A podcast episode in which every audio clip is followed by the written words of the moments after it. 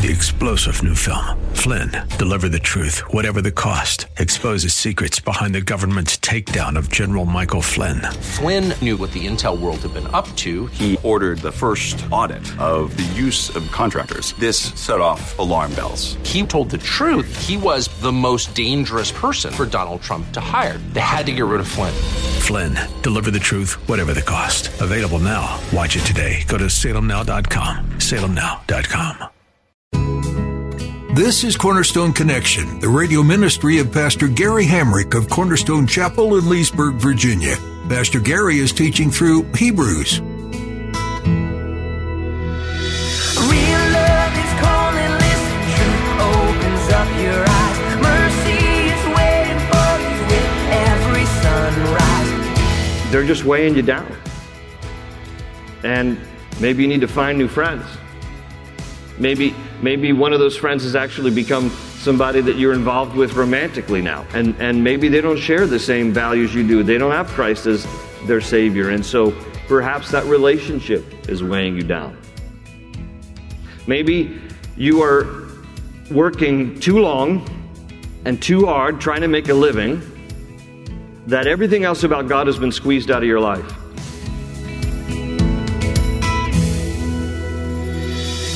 Do you struggle to find time to spend with God every day? Is he more distant than you imagined he could be? Or not active in your life? Pastor Gary is going to show you today that all you need to do to see God using you again is to simply be willing for him to, and to be obedient when he calls you. Even when sin is all around you, especially in modern times, you should be the example that's living how they should. And that's obedient to go wherever God says when He wants to use you. At the close of Pastor Gary's message today, I'll be sharing with you how you can get a copy of today's broadcast of Cornerstone Connection. Subscribe to the podcast or get in touch with us. But for now, let's join Pastor Gary in the book of Hebrews, chapter 12, with today's edition of Cornerstone Connection. Let's take our Bibles and go to the book of Hebrews. We're going to be starting into chapter 12 tonight. We spent five weeks in chapter 11, so it's about time we move on to chapter 12, I suppose.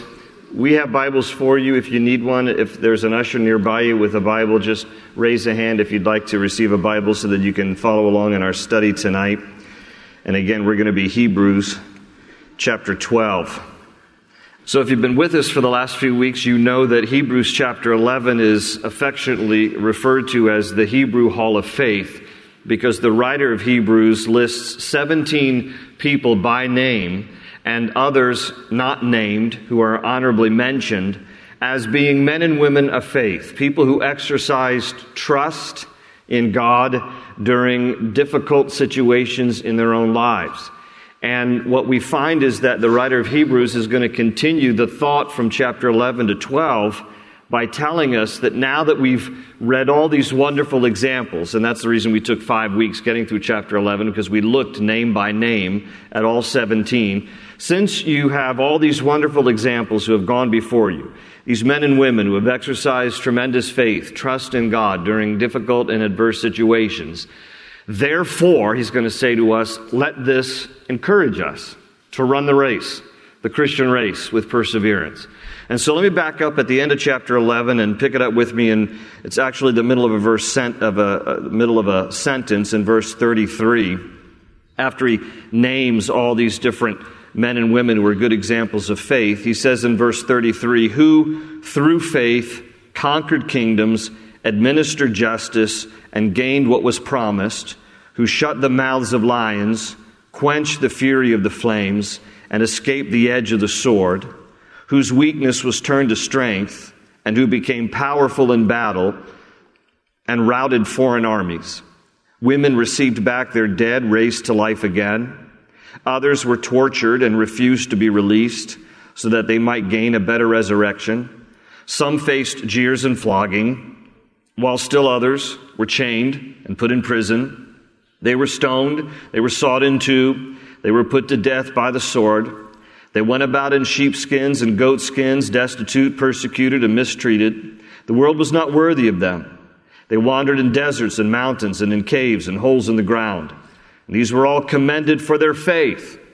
Yet none of them received what had been promised. Okay, remember, we talked about it last week. The ultimate promise is the fulfillment of Christ. All of these people referred to here in chapter 11 are Old Testament saints. So they were only looking forward to the promised Messiah, but even though they didn't have the revelation of Christ, because Christ wouldn't come until 33 AD, dying a cross, 32, 33 AD, they still by faith trusted in a Messiah that they had not yet seen that they believed in, that they knew and understood from what scriptures taught. And so it says there that they were all commended for their faith, yet none of them received what had been promised. God had planned something better for us, so that only together with us would they be made perfect. And so he ends chapter 11 by basically saying to us, since these men and women exercised such great faith, even though they had not yet seen Messiah, here we are now in this day, and even the writer of Hebrews, this is post the crucifixion of Christ.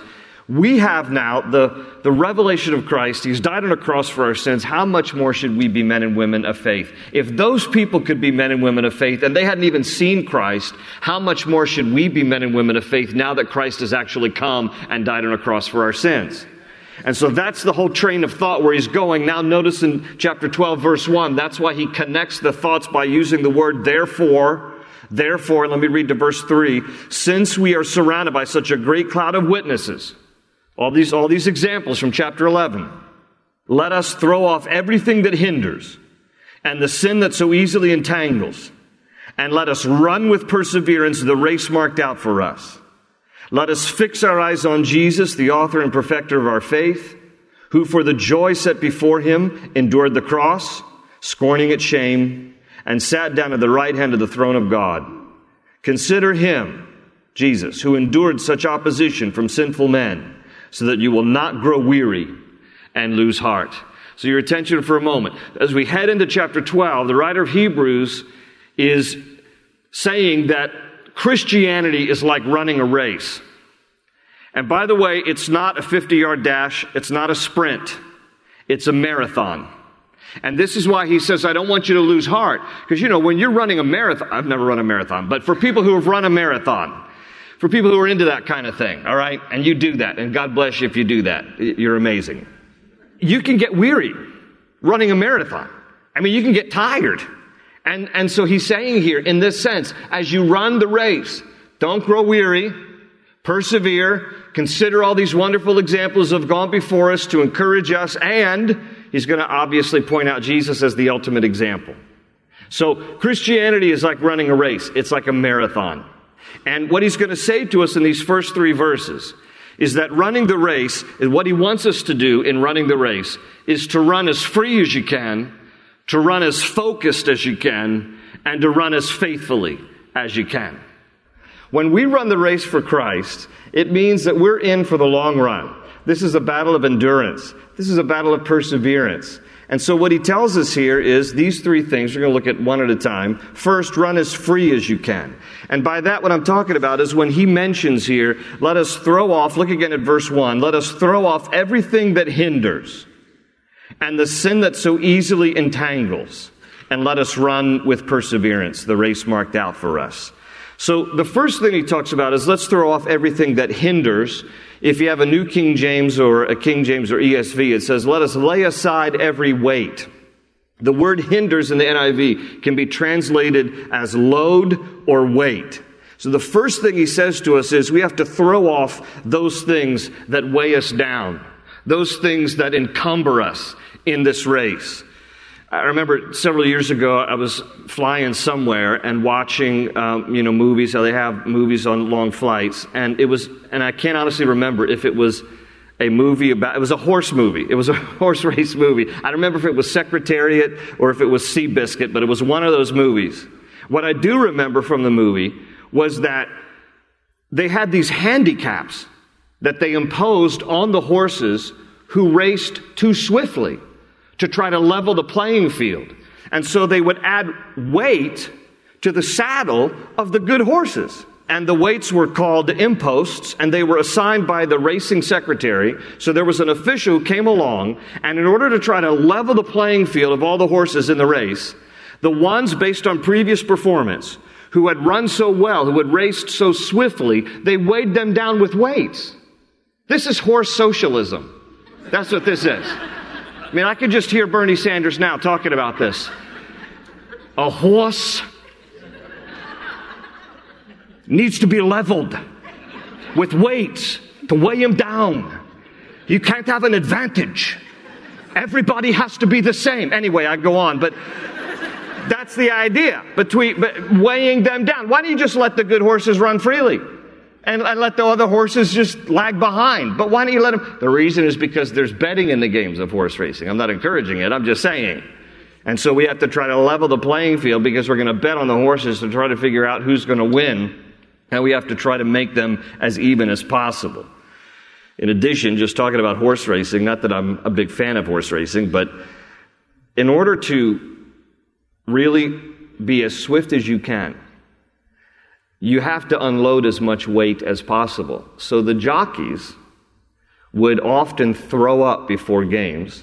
In fact, up until 12 years ago, at the Kentucky Derby, there was a thing in the jockey changing room called heaving bowls. For 130 years, the heaving bowls were there. Only in the last like 12 years or so have they been removed. Now they just use the toilets. But that's what they would do because they wanted to try to do everything they could to lighten the load, lighten the load, lighten the load so that they could be as swift as possible.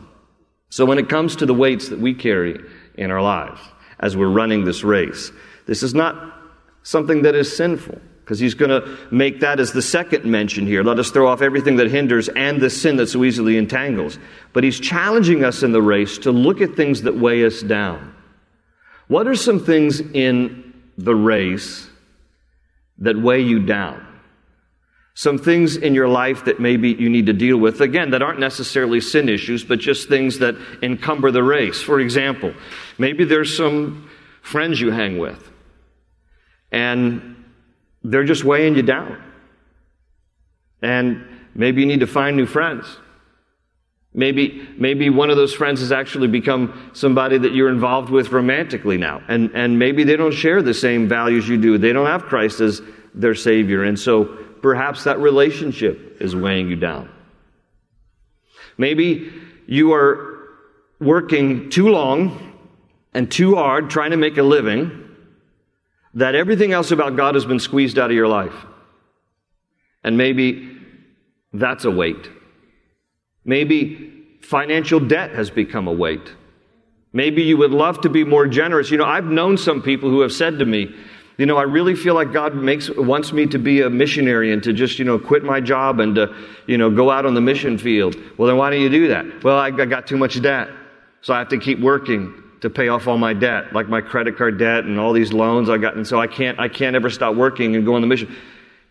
Maybe debt is a weight that you need to get rid of so you can really be generous or serve the Lord in a way that you would be unencumbered. In other words, there are some things in our lives that are not necessarily sin issues, but are things that are weighing us down. The writer of Hebrews says here, I want you to throw off everything that hinders. Get rid of those weights that are tying us down. And, he adds, notice also in verse, in verse 1, and the sin that so easily entangles. Now, it's interesting that in the original Greek language, the article the is not in there. So it just simply reads, let us throw off everything that hinders and sin that so easily entangles. Sometimes people read that, and because there's the direct article the in English, people want to know what is the sin? What is the number? What is the sin that entangles us? It, it, it, it isn't a particular sin, it's whatever sin has weighed you down and hindered you from running the race. So he says, let's throw off everything that hinders, all these weights, all these things, and sin that so easily entangles. Is there one thing in your life that you would say, if I could just have victory over this one sin, man, I could really, really grow with God? For you, then, that is the sin that so easily entangles. I'm sure there's similarities if we all shared what our main struggles were, but the fact is that it isn't a particular sin, it's whatever particular sin might be in your life that seems to be the stronghold. Our flesh always wants to dominate us. Our flesh always wants to dominate us. Our flesh is insatiable, and our flesh is always wanting to rule. And so, as Christians, what we have to do is die daily to self and crucify the flesh and continue to pray that God's power and His presence will be greater than any sin struggle of our flesh. You know, God, when He called out Cain, when He said to Cain, He said in Genesis 4 7, that sin is crouching at your door and it desires to have you, but you must master it. The warning from the very beginning of time is that humanity is fallen and that sin wants to constantly rule our lives and dominate us. And God said to Cain, It desires to have you, but you must master it. God wants us to run this race as free as we can, without weight, without sin. 1 Corinthians 6:12 Paul said everything is permissible for me, but not everything is beneficial. He said everything is permissible for me, but I will not be mastered by anything. Let this be our prayer from Psalm 119, verse 133. Direct my footsteps according to your word. Let no sin rule over me. Psalm 119, verse 133. Direct my footsteps according to your word, and let no sin rule over me. God wants us to want, run freely, throw off everything that hinders and sin that so easily entangles, and let us run with perseverance the race marked out for us. Then in verse 2 brings us to the second thing that the writer of Hebrews is trying to tell us. We need to run as focused as we can. That's why in verse 2 he says, Let us fix our eyes on Jesus, the author and perfecter of our faith. Some of your translations say finisher of our faith, who for the joy set before him endured the cross, scorning its shame, and sat down at the right hand of the throne of God. Consider him who endured such opposition from sinful men that you will not grow weary and lose heart. So he calls our attention to Christ as this perfect example. Let us fix our eyes. The Greek word there is aphormeo, which means to look away from one thing and look towards another. So your attention is not divided, but it is singular, and our focus is on Jesus. It is very easy to lose sight of Christ in running this race because we're distracted by everything else. How many car accidents happen because people are distracted? Well, actually, I'll tell you. the National Safety Council estimates that at least 28% of all traffic crashes, or, or at least 1.6 million crashes every year, are caused by drivers using cell phones and texting. 1.6 million crashes every year. When you factor in additional things, like stuff that you do, eating while you're driving, eating a bowl of cereal. You ever try to eat a bowl of cereal and steer with your knee while you're eating a bowl of cereal? Ask Pastor Andy. But anyway, or the cop who told him he shouldn't be doing that. Um, but that's another story. But anyway, shaving. Have you seen guys shaving while they're driving? Ladies, you put on mascara and makeup while you're driving? Stop that. Better to look unshaven and not made up than dead on the side of the road because you've had a collision because you weren't paying attention. Four out of every five accidents, 80%, are attributed to distracted drivers. So when we run the race, we're to keep our focus on Jesus and not to be distracted. Not to be distracted by all this other stuff. And it's easy to get distracted. You know, I think about how in Matthew chapter 14, there's that encounter when Jesus was walking on water, and it tells us that Peter asked Jesus as he saw him. I mean, you know, they're all like amazed, like, "Whoa, check this out! Jesus walking on water! Whoa!" And so, and but, and they're all like, "Wow, this is incredible!" And Peter's the only one who said, "Lord, call me to come to you. I'm going to try that." And Jesus like, "Well, get out of the boat and come to me." And so Peter starts walking on water. Now, a lot of people shame Peter. And they say, you know, look at this dude, you know, he sank. Yeah, but the Bible says in Matthew chapter 14, it's like verses 28 and 29, that it says that he actually did walk on water. He actually did. He did something that the other guys weren't willing to do. But in Matthew 14, verse 30, it says, but when he saw the wind, which is interesting because you can't really see wind, but it just when he saw the wind, he began to sink and he cried out to Jesus, Lord, save me. All right, but the idea is as long as he was looking at Jesus, he was walking on water, he was doing fine. But the moment he took his eyes off Jesus and looked at the wind, looked at the things that were coming against him, that's when he began to sink. I commend the guy that he was even able to get out of the boat and do something risky like that. Uh, but the fact is that when he stopped looking, looking at Jesus, that's when he got distracted and that's when, that's when he sank. It's important for us to stay focused on Jesus. He is the author and the perfecter or the finisher of our faith. So he's the author of our faith. He is the one who has written the story of salvation. And he is the finisher of our faith. This is what Paul said in Philippians 1 6, that he who began a good work in you will carry it on to completion until the day of Christ Jesus. He will help us to finish. The one who got us saved will help us to finish the race so that we might enjoy the fullness of our salvation because he is the author and finisher of our faith. But the exhortation here is let us fix our eyes on Jesus. May he never be out of our focus. All right, now, between these two points of the writer of Hebrews saying, I want you to run freely, I want you to throw off everything that hinders and the sin that so easily entangles. And then this part here about fixing your eyes on Jesus. In between those two things is this idea of perseverance. And so that's where we get point number three that we're also to run as faithfully as we can. Because there at the end of verse 1, he says, And let us run with perseverance. Some of your translations say endurance, the race marked out for us. Nestled right in between here, throwing off everything that hinders and fixing our eyes on Jesus, we're told to run with perseverance or to run with endurance. There is this exhortation here about not giving up.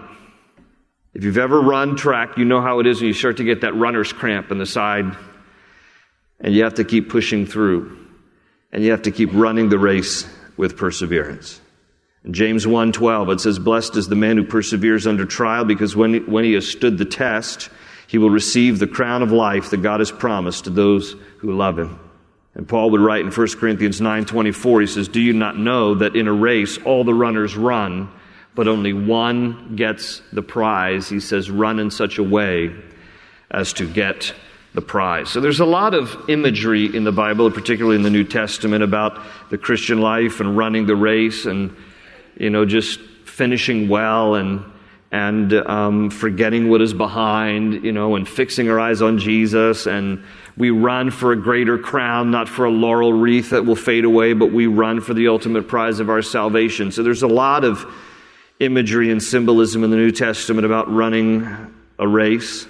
But what happens here is at this point in chapter 12, he shifts and, he's, and he basically says to us in the event you don't run as free or as focused or as faithfully as you should, God has a way of disciplining us to get us back on the track. And from verses 4 down through verse 13, the writer of Hebrews is going to use the word discipline 10 times in nine verses. 10 times. So I'm going to read verse 4 down through verse 13. You can underline them as we, as we read through the verses if you'd like. So, verse 4 In your struggle against sin, you have not yet resisted the point of shedding your blood. And you have forgotten that word of encouragement that addresses you as sons. My son, do not make light of the Lord's discipline, and do not lose heart when he rebukes you, because the Lord disciplines those he loves and he punishes everyone he accepts as a son. Now, some of your translations say he chastises or he scourges everyone he accepts as a son. He spanks. That's the idea.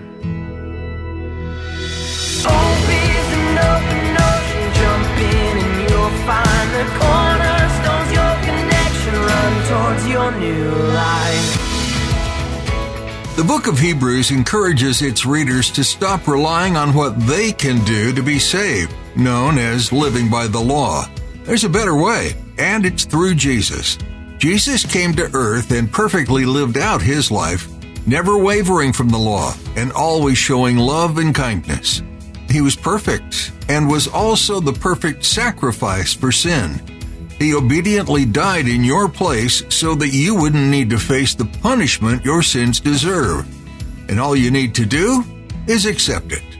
Are you ready to take this step of faith? Jesus is ready and waiting for you to step away from your old life with loving arms wide open. If you're making a decision for your Savior today, please let us know. You can send an email to prayer at cornerstonechapel.net. We'd like to encourage you to find a Bible teaching church in your area right away. It will be a place where you can grow and learn and find the support of community, of family. You're now part of a family of faith, after all. If you happen to be in the Leesburg area, consider yourself invited to Cornerstone Chapel. We meet weekly for worship and fellowship after studying the Bible together. You'll be able to get more information at our website, cornerstoneconnection.cc. That's cornerstoneconnection.cc. That's all for today. Thanks for tuning in to Cornerstone Connection. They say you're a wandering soul, that you've got no place to go, but still you know, you're not alone.